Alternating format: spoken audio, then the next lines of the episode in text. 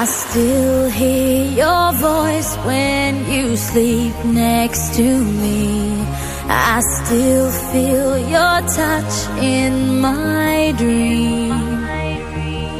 Forgive me my weakness, but I don't know why. Without you, it's hard to survive.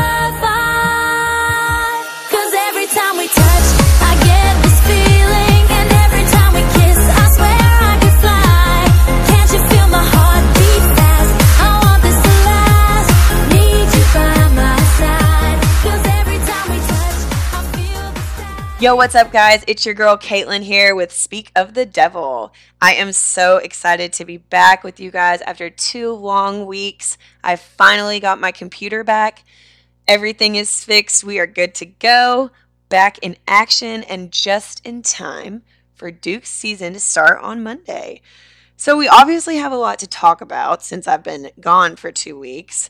Let's go ahead and just jump into Duke's first exhibition game they played versus Fayetteville State. Obviously, they got the dub. Final score was 82 to 45. The overall stats were very impressive to me, I'm not going to lie. 30 for 53 from the field goal percentage, 56.6%. 8 out of 19 from 3, which is 42.1%. And the biggest thing that I think most Duke fans were in complete shock over free throws 14 for 14, 100% from the free throw line. I mean, you really cannot ask for anything else. I know, I know. It was an exhibition game. Still, I don't I don't care. 14 for 14, we will take that. So, I just wanted to run through the starters and their stats. So, Mark Mitchell really impressed me. I've watched the exhibition game a couple times now. Love that it's on ESPN on demand. Love that. But his final stats were really good. Five for eight from the field. Free throws, he was perfect, obviously. 15 points and six rebounds. That's pretty good. Again, I know it's an exhibition game, but very good. Ryan Young also started. He was five for six from the field. Six rebounds, 12 points total. Solid night as well. Kyle had four rebounds and seven points. We like that. Jeremy Roach didn't really do anything crazy, but his overall stats were really good, and his defense was on point as usual.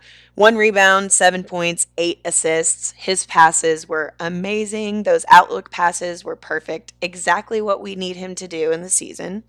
Led the team. Proctor did good, as I figured he would. Three rebounds, seven points, three assists. Can't really complain overall. The standout to me was definitely Jacob. 17 points, three for six from three, and he was feeling it. I like the headband. I like that he's older. We love an upperclassman standout, especially at Duke. So that was really great for me. The, the whole game total was awesome. Just awesome. The coaching staff, watching Scheyer, he handled himself very, very well.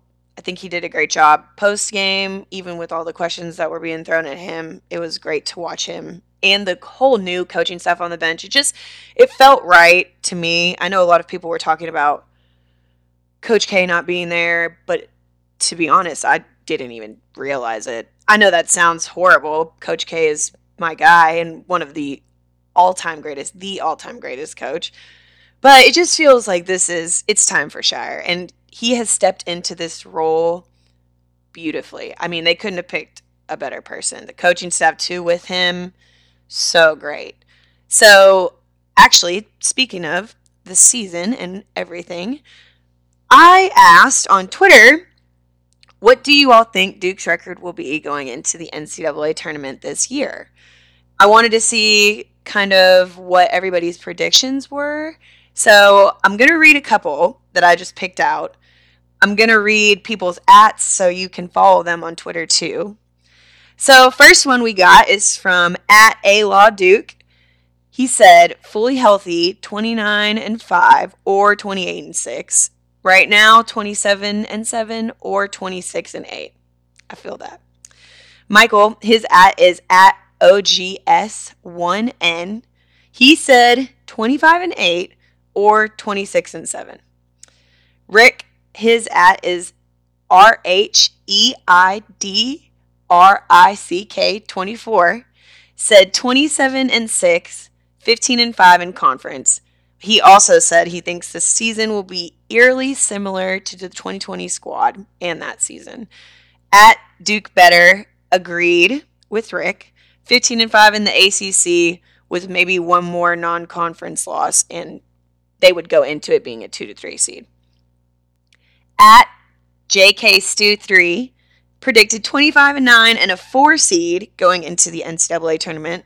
And my last prediction I pulled was at Sean M. Young. He predicted 26 and 7. Now, there were a couple other ones that I, I just didn't write down, but there were a lot of other predictions.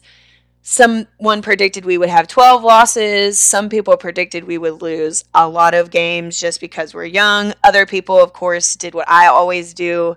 And I'm like, oh, we're going, we're winning them all. We're not losing, which I used to do that, but got to be realistic these days.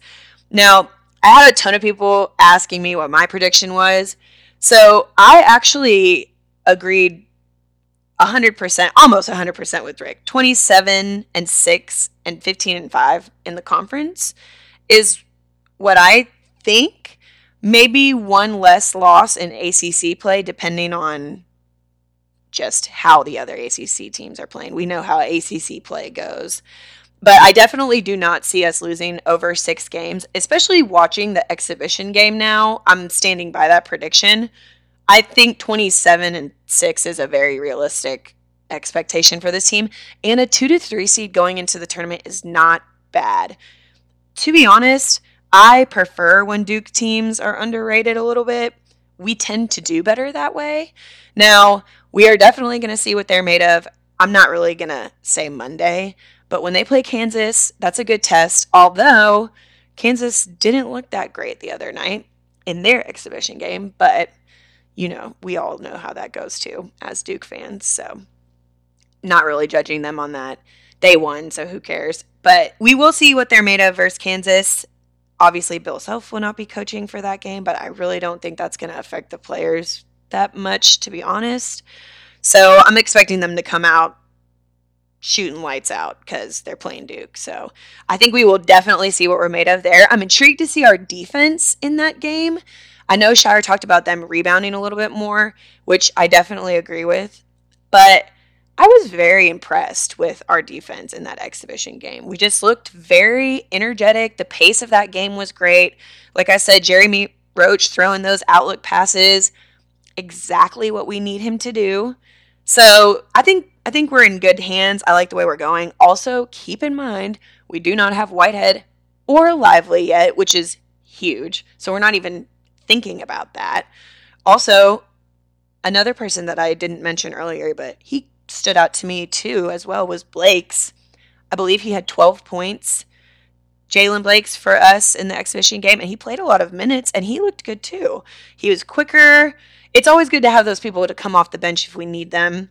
And I think he is very aware of his role and he's very good at it. And he's definitely gotten better since last year, just from what I saw in that exhibition game. So lots of good things happening with Duke. We, I love Kyle. I think his energy is the best.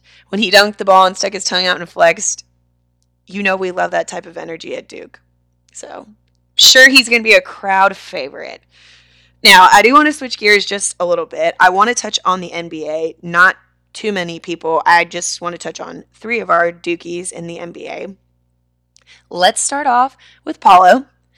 Over nine games, he is averaging 21.8 points, 44.4% from the field, 7.7 rebounds, 3.6 assists, and one block per game. And he's playing 34 minutes per game. Crazy stats. He is a rookie. They just beat the Warriors. He put up 22 points, 8 rebounds, 3 assists, and 1 block. And listen, I'm a Warriors fan. I love the Warriors. But that is crazy. I mean, he is a true baller. For anybody that was arguing that he should not have been the number one pick, sorry about you. Look at you now. Shouldn't have said that. so, the next person I want to touch on is Jayson Tatum, my dude. Over his seven games, he is averaging 30.1 points, 52.9% from the field, 37.9% from three, eight rebounds, 3.9 assists, but we're going to go ahead and just give him four, and 1.4 blocks per game. I mean, that is crazy. Jayson Tatum is so good at basketball, and it is crazy to me how he just blossomed in the NBA. I mean, he is so good. It, it really is incredible to watch, and how much stronger he's gotten in the league. Insane. Last person I have to touch on is Zion. Now, I know he's only played five games, but listen, over his five games, he's averaging 22.8 points, 50.5% from the field, 7.4 rebounds, 4.2 assists, and 1.4 steals. That is a huge stat line for Zion. I know it's only over five games, but him just coming back and now he is back in rotation that is really good for our guy Z. I mean, wow. I'm impressed by that. Those three are my standouts, and they are just cooking the league right now. It really is. It's impressive to see how Duke players have started to take over the league in a good way. Gary Trent has been balling. Dell has been balling. Well, Dell Carter Jr. has been balling a lot, a lot, a lot. So it's great to see. Now, we're going to touch back on Scheyer right quick because I haven't seen you guys or talked to you guys in two weeks. We got our first 2024 commit. We, as in Scheyer, not we. But you know, we just like to say we because we are the Duke family.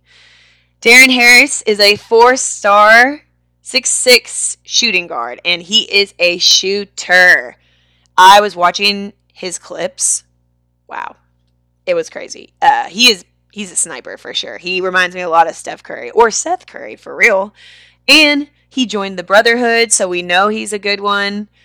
Very exciting for Scheyer. I mean, he is on the recruiting trail, something I did not expect. I truly did not expect Scheyer to be like this with the recruiting. And the coaching stuff, like I said before, that he he's brought in is just, they're doing incredible things. Special things at Duke are coming our way, so it's great. Now, the season opener is Monday at 7 p.m. versus Jacksonville.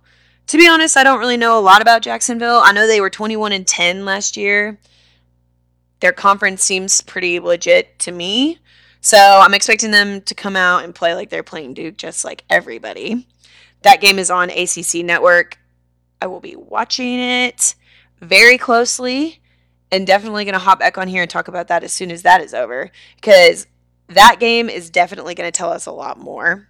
Now, not sure if we'll have Whitehead or Lively. Honestly, the timetables for them, they haven't been very clear on them.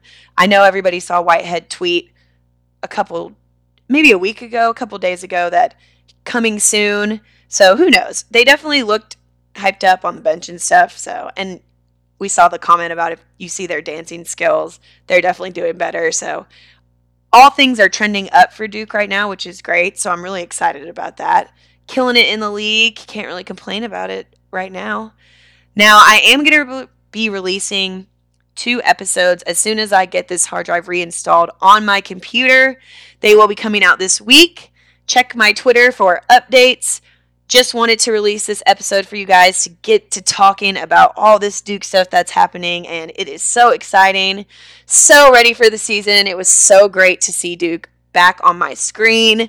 Literally, you can't, if you're a Duke fan, you understand. If you're a basketball fan at all, you understand. Any team that you love, being back on the screen, it just feels good to be back, especially after those COVID years. So keep an eye out for the two episodes I'm releasing that I have recorded. And then next week, we will be talking about our first season opener on Monday. Get excited, Duke fam. Thanks for listening. See you guys.